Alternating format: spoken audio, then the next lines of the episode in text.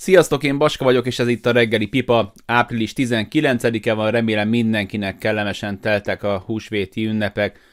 Egyik kedvenc francia vígjátékom volt, nem elhanyagolható okból, azért, mert Sophie Marceau többször is megmutatta benne a kebleit a néhai zseniális Jean-Paul Belmondóval, de most nem ez a lényeg, hanem az, hogy megmondom őszintén, tegnap, amikor hazaértünk, ugye Londonban töltöttük a hétvégét a csajommal, úgy voltam vele, hogy áh, én ma nem csinálok pipát. No, most értem haza, nem tudom mi.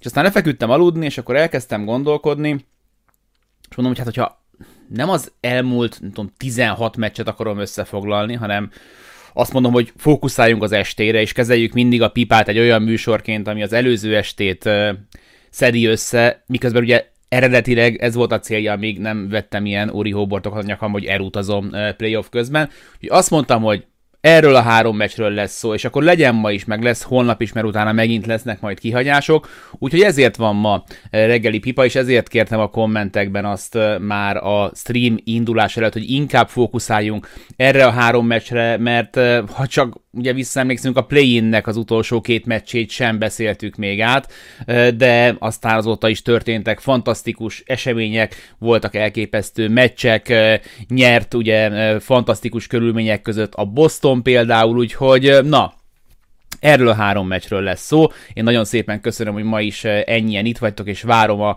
kommenteket, ma én fogom őket átnézni. Zsombor szerintem pihen vagy, nem tudom, tegnap nagyon bebaszott locsolkodás közben. Ne felejtsétek el, hogy a reggeli pipa podcast formájában, hát néhány perccel az adás után egyébként elérhető Spotify-on, Apple Podcastben, Google Podcastben, bárhol, ahol nézitek és hallgatjátok a podcastjeiteket, és a mai reggeli pipa támogatója is a TipMix Pro, akiknek ezt nem tudom eléggé megköszönni, hogy egész szezonban itt vannak velem, meg itt vannak velünk, és támogatják a reggeli pipákat. Szóval kezdjük az összefoglalónkat Philadelphiában, ahol a Toronto másodszor próbált meg meglepetést okozni, azután, hogy jelentős arcok is megpróbálkoztak azzal, hogy őket hozzák ki esélyesként ebben a párharcban. Hogy ez mennyire volt szenzációhajhászás, mennyire gondolták ezt komolyan, ennek a megítélését rátok hagyom. Azt gondolom, hogy annyit mindenképpen letett ebben a szezonban a Toronto az asztalra, hogy félváról semmiképpen se lehessen őket venni. Ennek ellenére bizonyos jóslatokon azért én felhúztam a szemöldökömet, de hát a puding próbája az az evés volt, hogy mi történik majd a mérkőzéseken. Kezdjük rögtön ezzel az első kettővel, amit Philadelphiában játszottak le. Baljós előjelekkel állt oda a Toronto a feldobáshoz, és itt most nem erre gondolok, hogy az első meccs az nagyon sima volt, és kaptak egy húszast. Ugyanis Scotty Barnesnak a lába, aki versenyben van ugye az év újonca címért, nem gyógyult meg, hát az amikor ráállt Joel Embiid, az látszott, hogy nem volt egy népünnepély. Egyelőre még csak várjuk a híreket, hogy mikor térhet vissza, a második meccsen nem állt rendelkezésre. Volt két maródia még Nick Nurse-nek, az egyik az a Gary Trent junior, aki beteg lett. Nem covidja volt, de megbetegedett, és nagyon sokáig úgy tűnt, hogy nem fog játszani, és Thad Young, akinek meg a hüvelykújja sérült meg. Mind a ketten vállalták a játékot, de sok köszönet, gondolok itt elsősorban egyébként Gary Trent junior játékára, nem volt.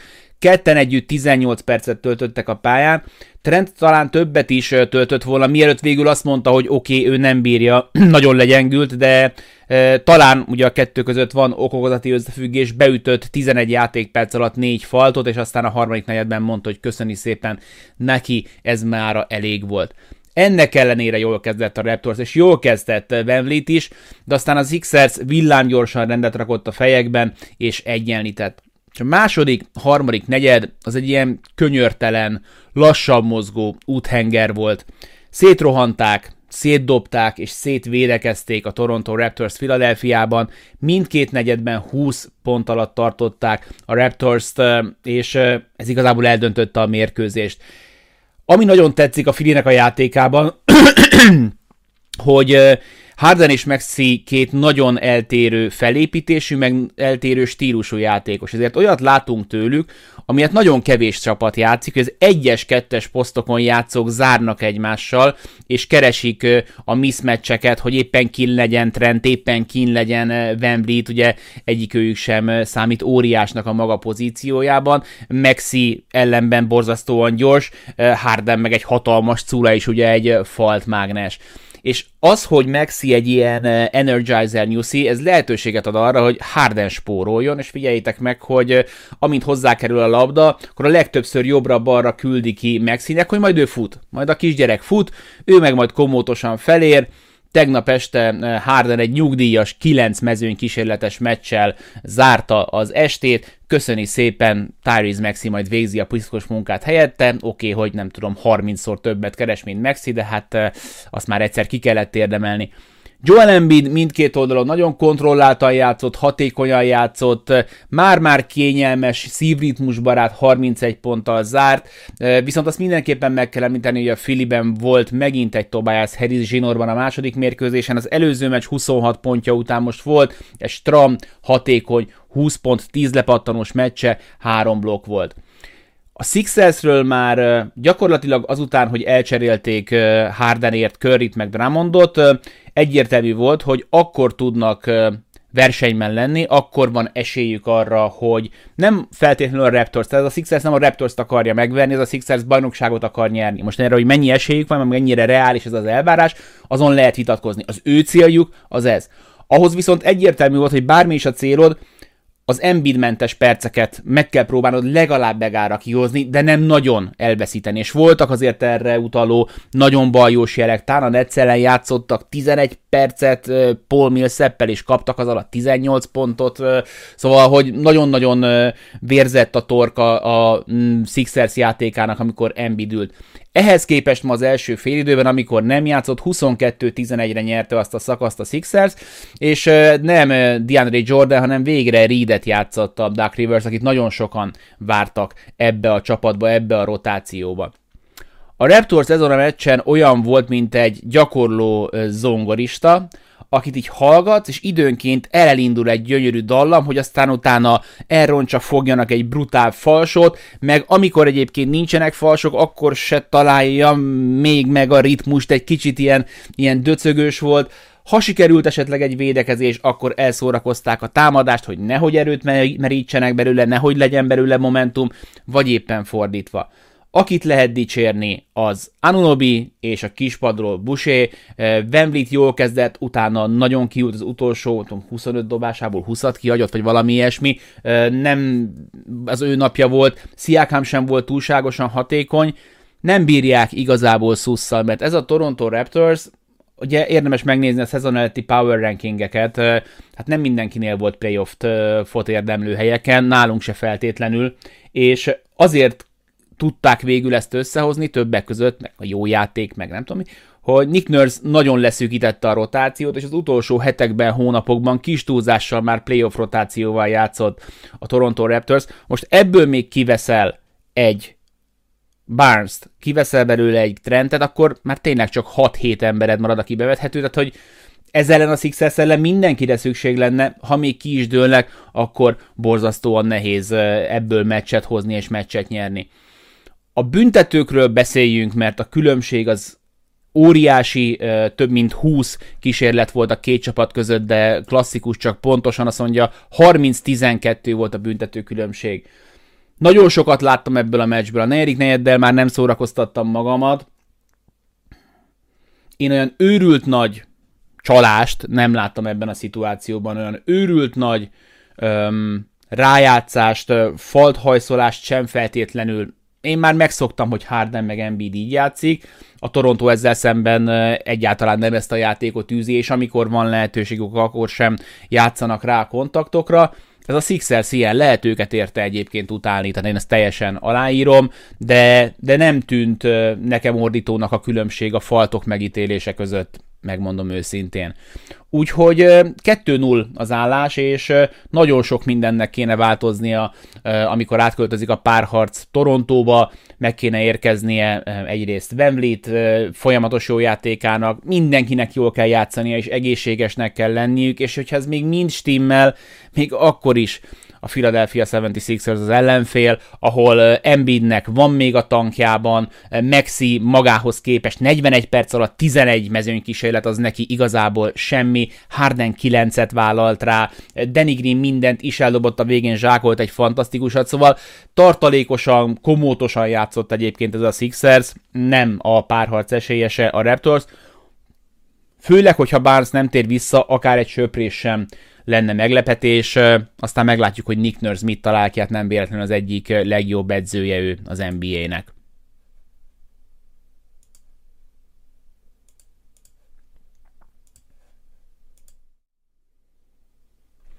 Irány Dallas, az éjszaka második mérkőzése, ahol az első meccsnek a tanulságait, ha nagyon röviden össze akarnánk foglalni, ugye nem játszik Dončić sem akkor, sem most. A helyettesítését Brunsonnek és Dinwiddie-nek kell megoldani a pontokban és játékszervezésben is, és megvoltak a számaik, gondolok itt a pontokra. Mindketten playoff karriercsúcsot értek el az első mérkőzésen, de nem voltak hatékonyak. Dončić nélkül nem elég az, hogyha jó vagy, hanem Dončić nélkül nagyszerűnek kell lenni, és ez nem jött össze a Mavsnek az első meccsen, és még így is azért mondhatjuk, hogy meccsben voltak, kellett egy fantasztikus, például Bogdanović a túloldalon, aki a katalizátor volt, akinek az energiájából az egész csapat táplálkozott a Utah oldalán. Ezen a mérkőzésen igyekezett elkerülni a Jazz azt, hogy megint nagyon bolyán dependens legyen, ezért Gober és Mitchell is sokkal aktívabban kezdett, és próbálták Bogdanovićot is folyamatosan vagy Dinwiddie-re, vagy éppen ellenkezőleg Power-re váltani, tehát leváltani a két piócáról, Dorian Finney-Smithről, illetve Reggie Bullockról, és Bogdanović is szépen dolgozott ebből.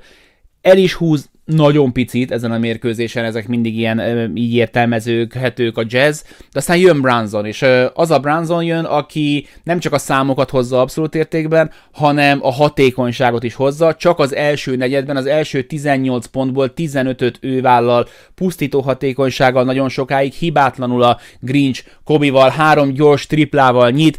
Ebben az időszakban mintha csak Lukával játszanának, először megkapja Brunson, aki szondázza a védelmet jobbról, balról, középről, és csak hogyha nem talál semmilyen rést, akkor indul el maga a figura, és erre szükség van a Dallasnak, mert Dinwiddie meg nulla per öttel kezd mezőnyből, kell az, hogy Brunson húzza őket, vigye őket ezekben az szituációkban.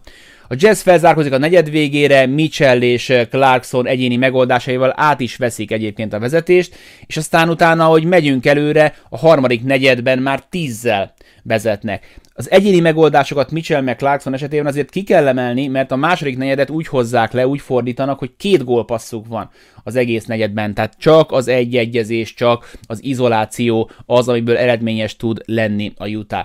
Annak köszönhető, hogy átveszik a vezetést, hogy Brunson kihűl, és ehhez van köze annak a Daniel House-nak, aki hoz egy kis perimétert védekezést ebbe a csapatba, amit nem képes se Conley, se Mitchell megbízhatóan, se Clarkson, és csöndben övé az egész meccsnek a legjobb plusz-minusza tizenhéttel. Nem szeretjük ezt a statisztikát, de emeljük ki. Daniel House nagyon kevés perc alatt is plusz tizenhéttel tudott zárni, és ez ő segítsége is kell ahhoz, hogy az első félidőben ötven pont alatt tartják a Dallas Mavericks-et.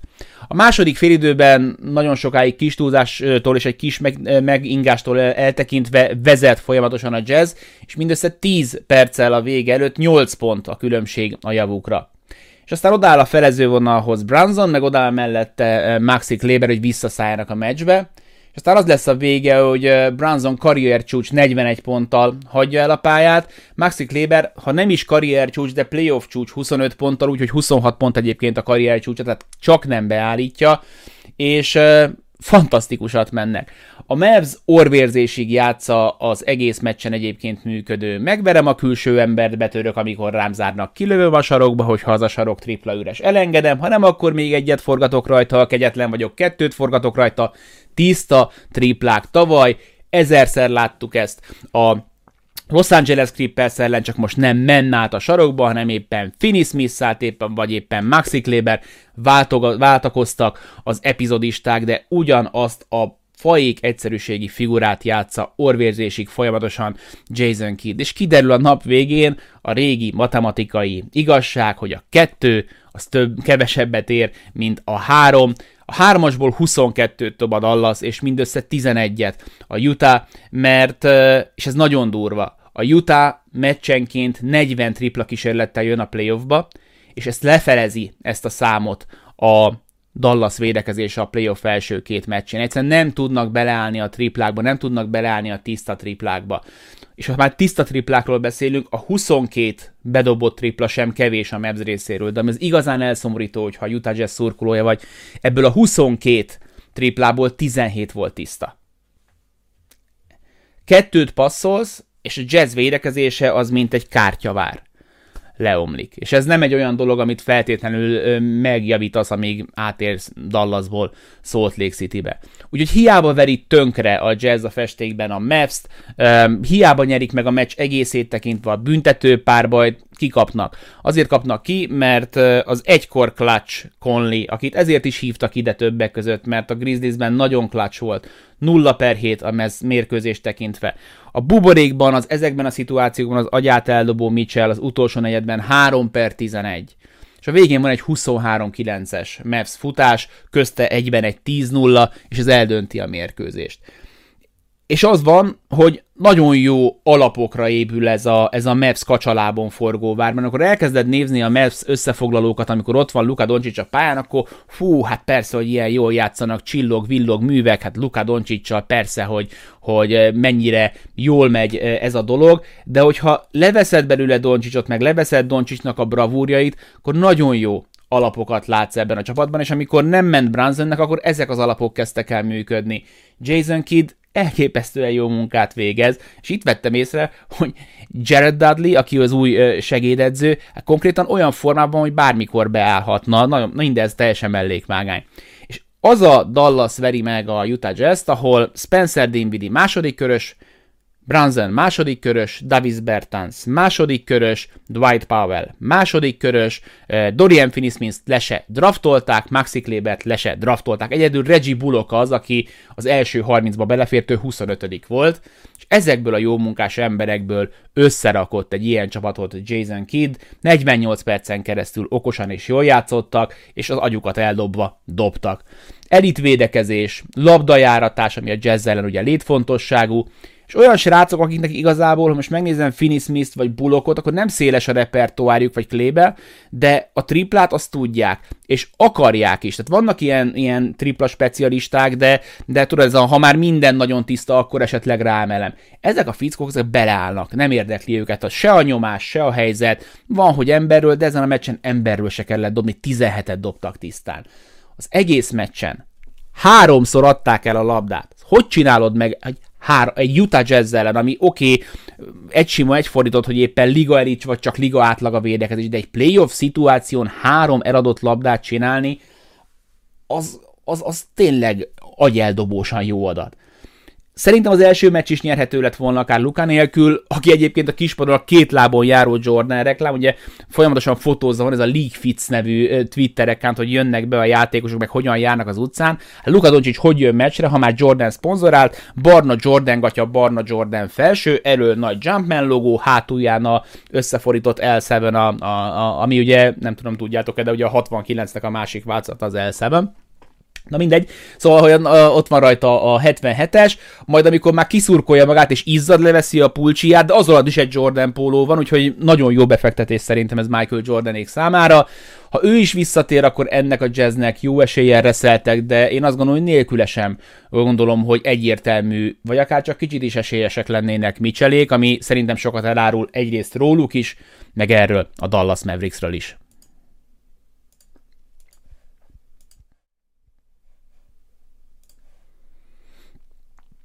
Zárjuk a napot San Franciscóban, már nem Oaklandben, már San Franciscóban, mert ugye a Rodekol az Oaklandben volt, a Chase az pedig már San Franciscóban, ahol ismét nyer a Golden State Warriors, és kettő nulla vezet a sorozatban. Jól kezdett a Denver, Jokić ficánkolt, Looney gyorsan beütött két faltot, tizenegy ponttal ment az első negyedben a Nuggets, de ez csak gyorsította az elkerülhetetlent a Golden State Warriors small ballját. De az első negyed még előtte Poole-ról szól, meg Wigginsről szól a Dubs oldalán, aztán jön a hatodik ember, egy bizonyos Steph Curry, akit a sérüléséből innen hoz be, szerintem zseniális húzással Steve Kerr, hogy ennek az volt-e az oka, hogy ne vegye el Poole-nak a groove-ját, és Thompsont, aki azért egy lelkisrác, és talán megsínylette volna, hogyha őt a kispadra teszik.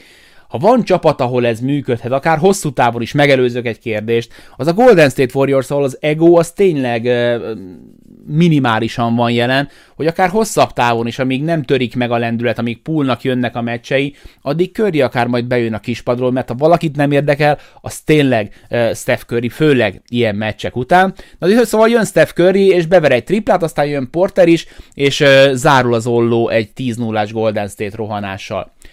Ebből a rohanásból és ebből a lendületből semmi nem marad a második negyedre. Jokić nélkül megy tizennégy kettőt a Nuggets, ami azért meglepő, mégpedig azért, mert Morris, meg azért, mert Cousins hozza a pontokat, meg szárítja a gólpasszokat. A Dubs egyik oldalról ritmust, a másik oldalról dobást téveszt, és több jó védekezést egymást tudnak, mögé tudnak pakolni Melonék. Aztán beszélgessünk Kovács Sándor barátom kedvenc szaváról, a momentumról, ami ezen a meccsen, én ezen megmondom őszintén, hogy szoktam röhögni a bajszom alatt, hogy vagy nincs ilyen, vagy, vagy, vagy kevéssé fontos. Ezen a meccsen a második negyedben tényleg nem tud fogást találni éppen az ellenfelén. A Warriors az alapvonalra kiszorul Jordan Poole, áll mögött egy védő, kicsit a gyűrű mögött is áll, a palánk mögött az alapvonalnál, nincs esélye, hogy feltegye a labdát, és látja, hogy befut Bielica. És a háta mögött, egy ilyen nagyon laza, ilyen Larry Birdösen a háta mögött, vagy Magic Johnsonosan leteszi a labdát, jön Bielica és bedobja az iccet, és felrobban egy picit a, a, a Chase, visszahozza a közönségbe a meccset. És erre a kosárra építve fut huszonhat hetet a Golden State Warriors az új death line-upjukkal, vagyis Curry, Thompson, Poole, Wiggins és Green. Nagyon durva adatok, Powered by Tip Mix Pro. öt perc alatt tizennégy pontot vernek rá a Denver Nuggetsre. Megfordult az eredmény. Ugyanez az ötös, az előző mérkőzésen öt perc alatt tizennégy pontot vert rá a Nuggetsre. tizenegy percet játszottak eddig ebben a sorozatban így, negyvenhét tizennyolc az állás. Offenzív rating, várok egy picit, hogy tippeljetek.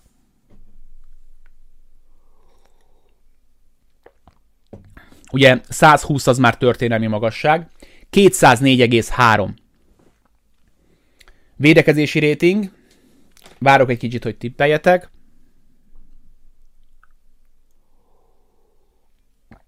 Ugye száz alatt, kilencvenöt alatt már az elit. hetvenöt.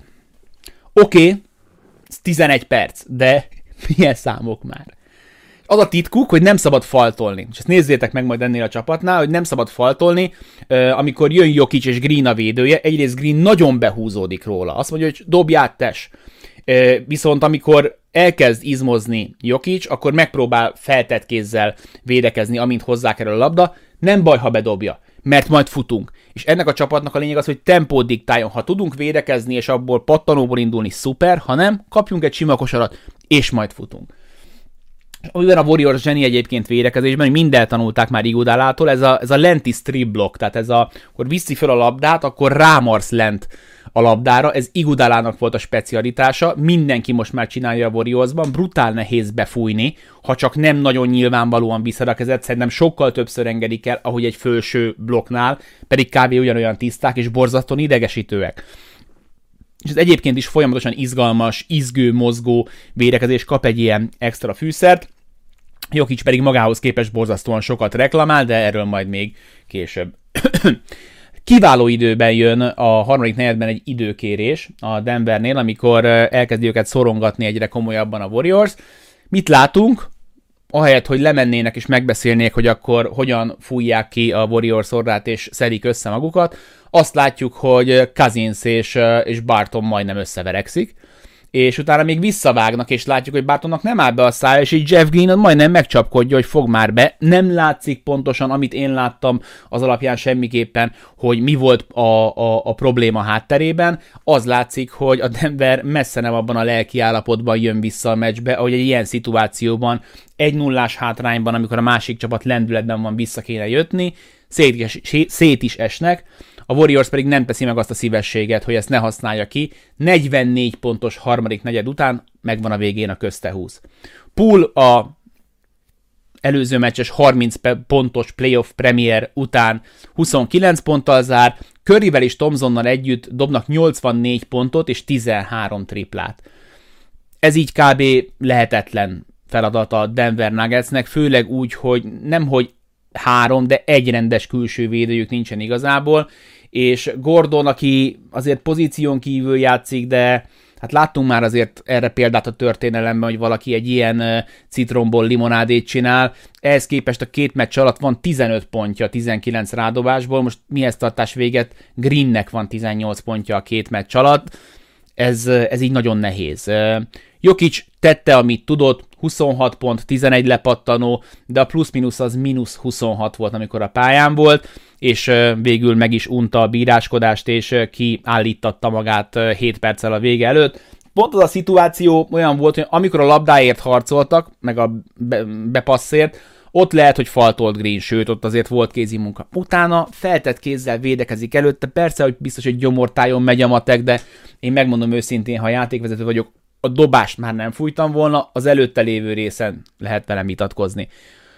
Jokić minden bizonnyal em vé pé lesz, de ebben a párharcban kellett neki huszonöt dobás az első meccsen a huszonöt pontjához, most pedig húsz dobás kellett a huszonhat pontjához a második meccsen, és amikor a pályán van, plusz negyvenöt a Golden State Warriors. Nem félnek Jokićtól, annak ellenére, hogy Looney-val, Bielicával, meg Greennel próbálnak ellene védekezni, és ami még nagyon fontos, és egyben a csapattársak kritikája, meg a Warriors védekezésének a magasztalása, hogy a két meccs alatt volt tíz gólpassza Nikola Jokićnak, miközben az alapszakaszban nyolc környékén átlagolt. Úgyhogy így megy át a párharc Denverbe, hát nem lett a, a Nuggets ennek az összecsapásnak az esélyese.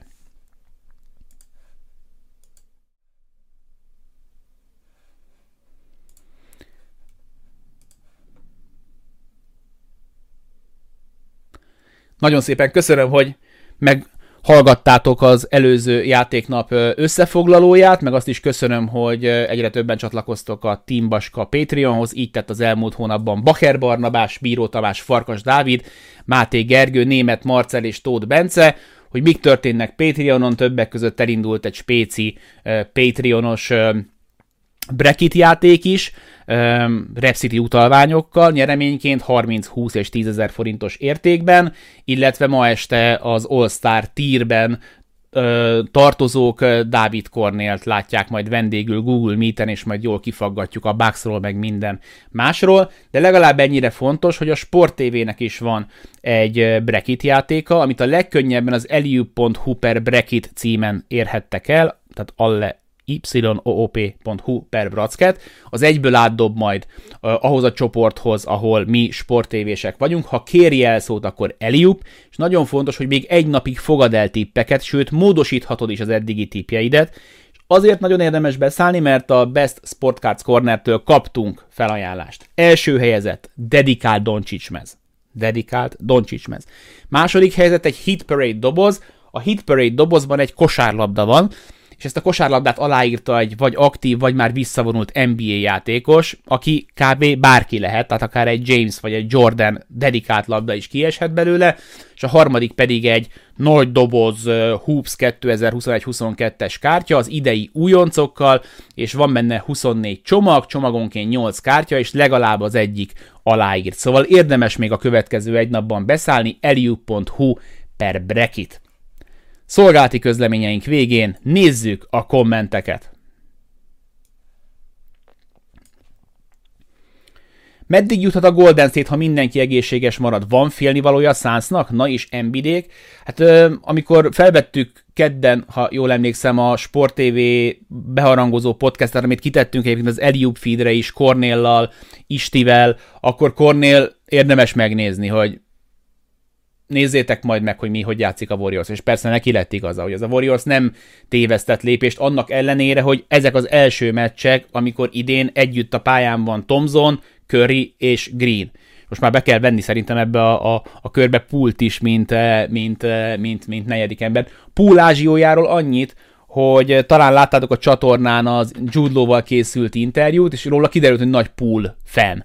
És, és a Best Sportcards Corner-es rácok segítettek szerezni neki egy aláírt Poole kártyát, hogy megajándékozhassam. Nos, ma reggel a vicc kedvéért ránéztem eBay-en, két kiló környékén mennek ezek a kártyák, meg is írtam neki, hogy remélem, hogy jó helyre tettem, hogyha majd csappannak a jogdíjak, akkor abból azért lehet kihozni valamit. Én azt gondolom, hogy ettől a Warriors-tól mindenkinek kell félnie. Tehát amikor az em vé pé Nikola Jokićot plusz negyvenötön tartják a játékperceiben, akkor szerintem ilyen védekezéssel, akkor szerintem egy Phoenix Suns-szal is ez egy abszolút jó kis párharc lesz.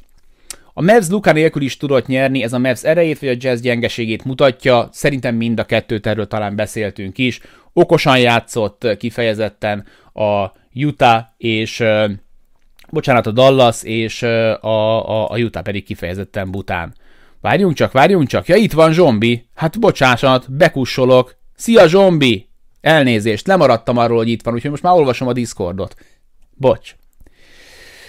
Ö, és akkor, jaj, igen, menjünk vissza a Sixers meccshez. Sorry, sorry. Kicsit késett. James Harden képes lesz hozni a Phillyben, vagy igazából bármikor ezután azt a robbanékonyságot és agresszivitást, mint amit többször láttunk tőle már korábban, vagy végleg elveszítettünk. Hát én azt gondolom, hogy azt a robbanékony Hardent, amíg ö, ennyire figyel oda magára, meg ennyire dolgozik, add- addig nem fogjuk látni.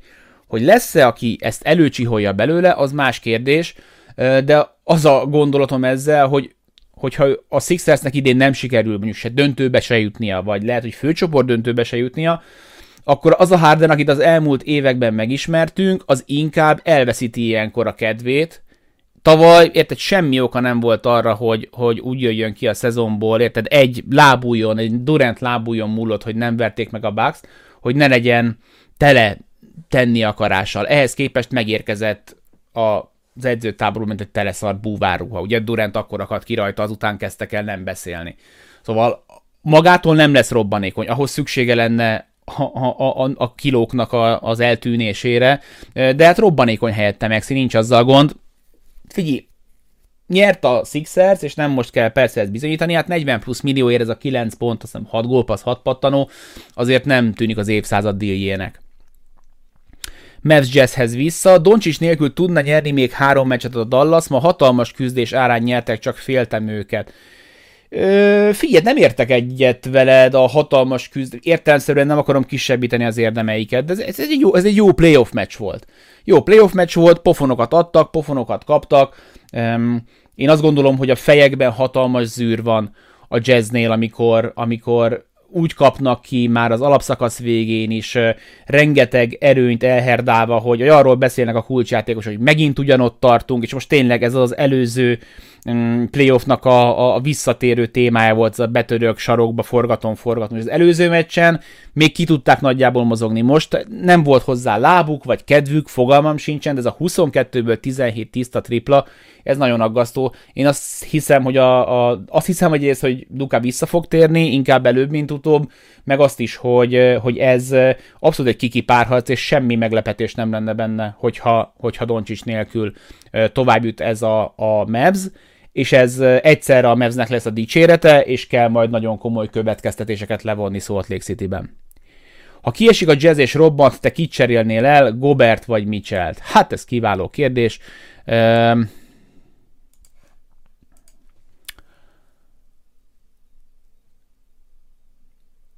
Egy másodperc türelmet kérek, csak egy friss fizutáblát próbálok betölteni, hogyha így akarja a spotrek pont com is, egyelőre nem így akarja.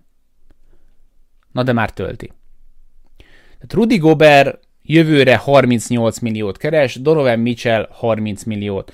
Értelemszerűen azt a nyolc millió dollárt odaadnák nekünk, akkor örömmel fogadnánk. Most en bé á viszonylatban az nem feltétlenül nem tudom, dealbreaker. százötvenöt millió lesz majd a fizetések összessége a Dallasban, hogyha ebből kiveszel nyolc milliót, akkor se történik velük semmi. Gobertől azt gondolom, hogy, hogy amit amit ő tud, azt kis túlzással minden meccsen tudja. Lehúzott ma is tizenhét lepatolót. Magához képest szokatlanul ügyetlen volt egyébként a gyűrű környékén, ez nem így szokott lenni. Viszont viszont én azt gondolom, hogy ha, ha választanom kéne a kettejük közül, akkor, akkor én lehet, hogy inkább Mitchellt engedem el. Nem látom az ő méreteivel, meg az ő stílusával, hogy ebben mennyi plafon van még, és ez a plafon, ez, ez szemmel láthatóan kevés. De, de egyik, egyikért sem bolondulok meg olyan feltétlenül, hogy, hogy, hogy, hogy, hogy könnyeket kellene hullajtanom. De ha robbantanom kellene, értelemszerűen nagyon fontos, hogy mit kapok érte, talán jobb a piaca is, akkor Mitchell, hogyha most a Dallas beajánl valamit, mondták, hogy ők szeretnék Gobert, akkor azért azt is érdemes lenne megnézni. Brunson mekkora esélye van megtartani a Mavsnek az off-seasonben? Kérdezi Szabó Balázs, egyre jobban félek, hogy nagyon nagy ajánlatot fog kapni. Hát az van, hogy a Dallas jövőre kb. Ugyanabban a pénzügyi szituációban van, mint, mint a Utah Jazz. Tehát ez a százötven millió környékén van már lekötve pénzük a következő szezonra is. Ebből elvisz harminchatot Luka, tizenkilencet Tim Hardaway, akiről nem beszélünk, de ugye Tim Hardaway sem játszik a Dallasi rotációban. Dinwiddie egy másik húszas, Bertans tizenhat, Powell még jövőre szerződés alatt tizenegy. Tehát innentől kezdve ez csak azon múlik, hogy mire hajlandó Mark Cuban. Mert elmehet ez a roster száz, nem tudom, nyolcvan millióig is akár Brunsonnak az új nagy fizetésével, mondjuk nem tudom, húsz millió környékén ajánlanak be neki. Most jelenleg jelenleg ez a csávó, aki megnyerte a meccset negyvenegy pontos karriercsúccsal, ez egy millió nyolcat keres. Jövőre mondjuk ő is kap egy húszast, elvileg megoldható, a luxusadó a kérdés. És ez szerintem akkor fog eldőlni, amikor látjuk, hogy mire jut a Dallas az idei playoffban. Ha azt látjuk, hogy Brunson, Dinwiddie és Dončić egyébként ütőképes, sorozatot tud nyerni, már csak egy-két apró kiegészítő elemre van szükség, akkor szerintem meg fogják adni nekik. Ha azt látják, hogy, hogy nem ez az út, hogy három labdakezelő legyen, akkor lehet, hogy Brunson fogja a rövidebbet húzni, mivel Dinwiddie-t nehezebb talán ö, cserélni. Az, hogy utána ebből kihoz-e egy sign and trade-et mondjuk ö, Mark Cuban, az már csak rajta múlik, és például egy Utah cserének lehetne az egyik ö, alkotó eleme. Brunson és Hardaway, Brunson az új szerződésével, Rudy Gobertért, most mondtam valamit. Úgyhogy ö, szerintem megfizetni, hogyha akarják, meg tudják. A kérdés az az, hogy ilyen irányba akarnak-e mozogni, és az, hogy mikor dől el, hogy milyen irányba akarnak mozogni, az szerintem attól függ, hogy hogyan fognak végezni a hátralévő néhány mérkőzésen.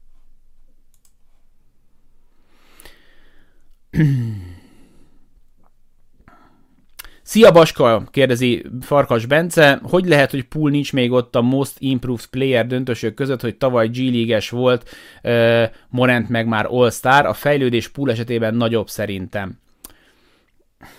Tök igazad van, nagyon erős volt idén is a mezőny ezzel kapcsolatban, és én ebből a szempontból egy picit uh, náci vagyok, de hogy, uh, hogy a harminchat perces számai azok nem így, tehát Poole tavaly is ezeket a számokat hozta játékpercre visszabontva, de hát persze, hogy lényegesen kisebb színpadon, még kisebb színpadon, mint, mint amilyen megszínél egyébként az ugrás. Ehhez képest Ja Morantről mindenki tudta, hogy mire képes, sokkal inkább rákészültek a csapatok a, a, a a, a gameplanekben, a scouting reportokban, ennek ellenére a fickó harminchat percre vetítve is brutális, hogy mit fejlődött. Úgyhogy ez lehet a kettő között, nagyon erős ez a mezőny. Tényleg nem, nem tudsz hova nyúlni, Dejante Murrayt hagyd ki, Maxit hagyd ki, kit hagyják ki.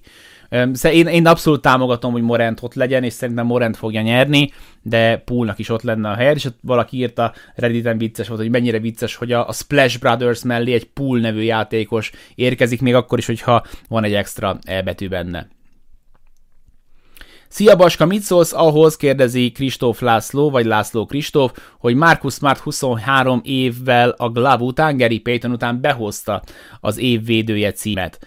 Ugye ez az év védője címe szerintem nagyon megérdemelt helyre kerül, hogyha bostoni játékos kapja, mert amit ők védekeztek ebben a szezonban, az, az ebből, ebben, a, ebben a mezőnyben tényleg maximálisan kiemelkedő volt. Készült erről videó, megtaláljátok a csatornán, ahol Robert Williams és Marcus Smart duójáról sokat próbáltam mesélni, találtok erre vonatkozó Thinking Basketball videót is, amit nagyon szívesen ajánlok nektek, úgyhogy tök jó, hogy most a kis emberek is megkapták az őket megérdemlő dicsfény, tök jó, hogy volt még egy Bridgesünk is, akiből lehetett volna választani, mert ezt a játékot főleg úgy, hogy egyre fontosabbak a triplák, főleg úgy, hogy a középtávoli a reneszánszát éri, bizony, bizony a periméteren egyre jobban kell jól játszani, mert látjátok, hiába van egy évvédője, többszörös évvédője Rudy Gober a Jazz palánkja alatt, hogyha ilyen porózus a külső emberek védekezése, akkor baszhatod. Molnár Krisztián, ez a Boston mennyire penge? Kyrie úgy pusztított majdnem negyvenet, hogy igazából csak a második félidőben nyomta meg rendesen, Durant meg Off-Night mégis versenyben voltak. Köszi a műsort. Én is köszönöm szépen, hogy nézed. Szerintem ez a Boston uh, elég erős ahhoz, hogy tisztességesen helytálljon a Nets ellen, de erre a sorozatra rá van írva a hét meccs, én azt gondolom. Uh, nagyon meglepne az, hogyha... hogyha ha kettő meccses különbség lenne, tehát négy-kettőre akár tudna valaki nyerni, négy-egyre tudna valaki nyerni. Ez a Brooklyn szerintem piszok erős, valóban off-nightja volt, és így is tudott nyerni, a, vagy off-nightja volt Durantnek, és így is majdnem tudtak nyerni.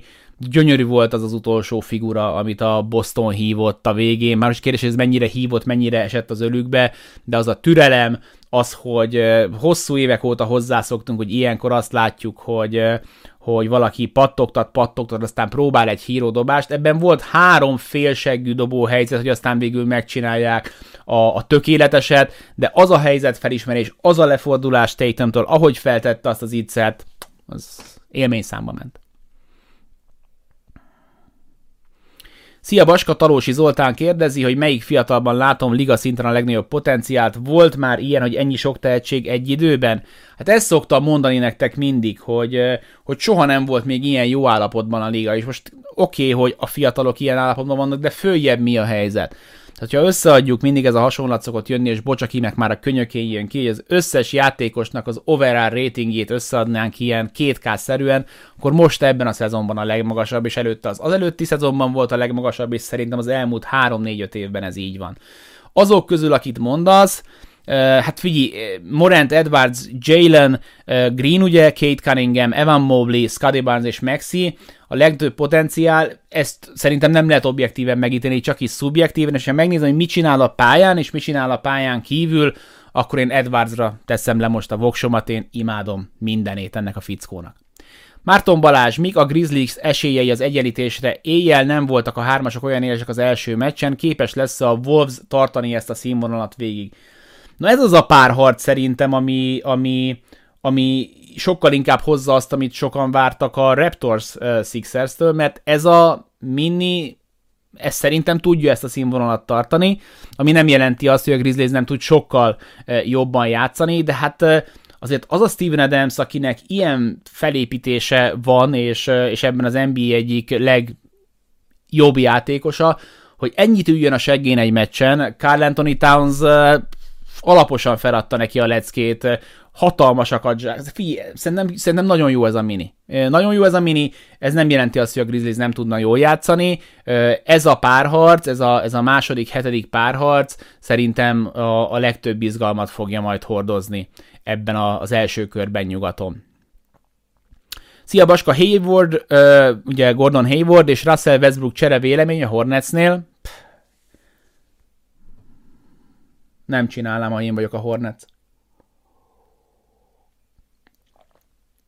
A Lakers az valamivel jobb lenne ettől, főleg, hogyha Hayward egészséges, de hogy ez miért lenne jó? A Hornetsnek azon kívül, hogy a egyik fő Jordan arc ott van Jordan közvetlen keze között, egy olyan Lamelo-ból Rozier hátvéd duó mellé most még egy ilyen labdadomináns játékost, ha csak nem a kispadról hozott be. Tehát hol játszhatod? Kivel? Miért? Nem, nem látom az értelmét. Jó reggelt, LeBron, ha visszavonul, így a kis Attila, hol emelik majd magasba a mezét, és milyen számmal? Ez egy fantasztikusan jó kérdés, és kíváncsi vagyok a ti véleményetekre. Szerintem Los Angelesben nem. Clevelandben biztosan. És azzal a számmal, amelyikkel majd akarja. Szerintem hatossal. Hatossal nyert bajnoki címet, nem? huszonhármassal? Amelyikkel bajnoki címet nyert, azzal. A Miami itt a kérdést, hogy nála a két bajnoki cím négy szezon az, az, az elegendő lesz. És a Miami ilyen szempontból egy, talán egy szentimentális csapat, ugye Michael Jordan messzámát is visszavonultatták, egyetlen csapat, ahol nem játszott és visszavonult. Uh, Cleveland biztos, Lakers szerintem biztosan nem, uh, a Miami az meg, az meg fifty-fifty, szerintem visszafogják. És az utolsó kérdés Ivok Leventétől. Szia Baska, szerinted a Bucks jól járt a Bulls-szal? Hát a jól járás kérdés, ezt ilyen a playoff szintjén érdemes zárójelben kezelni, de azt gondolom, hogy ez egy jó matchup lesz nekik. Az első meccsen picivel jobban megizzadtak, de, de nem gondolom, hogy a, a körmünket ezen a párharcon fogjuk majd lerágni. Én nagyon szépen köszönöm, hogy voltatok ma is, és ennyien voltatok ma is. Holnap uh, találkozunk, és uh, a mai mérkőzéseket fogjuk majd górcső alá venni, aztán legközelebb pedig majd, majd vasárnap, mert csütörtökön, pénteken és szombaton, szombathelyen leszek, meg forgatok, meg mindenféle ilyen kaland van, úgyhogy vasárnap lesz a folytatás, de addig holnap még találkozunk. Nagyon szépen köszönöm a figyelmet, Zsombor, köszönöm, hogy beestél, és nagyon ügyesen rám csörögtél, hogy lássam, hogy sztori van. Nektek jó visszarázódást a munkahétben, aki már dolgozik, a még tanulmányaikat folytató nézőknek, pipanézőknek pedig kellemes pihenést kívánok a szünet utolsó napjára. Köszönöm szépen a TipMix Pro, és köszönöm szépen a patronusok támogatását. Én Baska voltam. Sziasztok!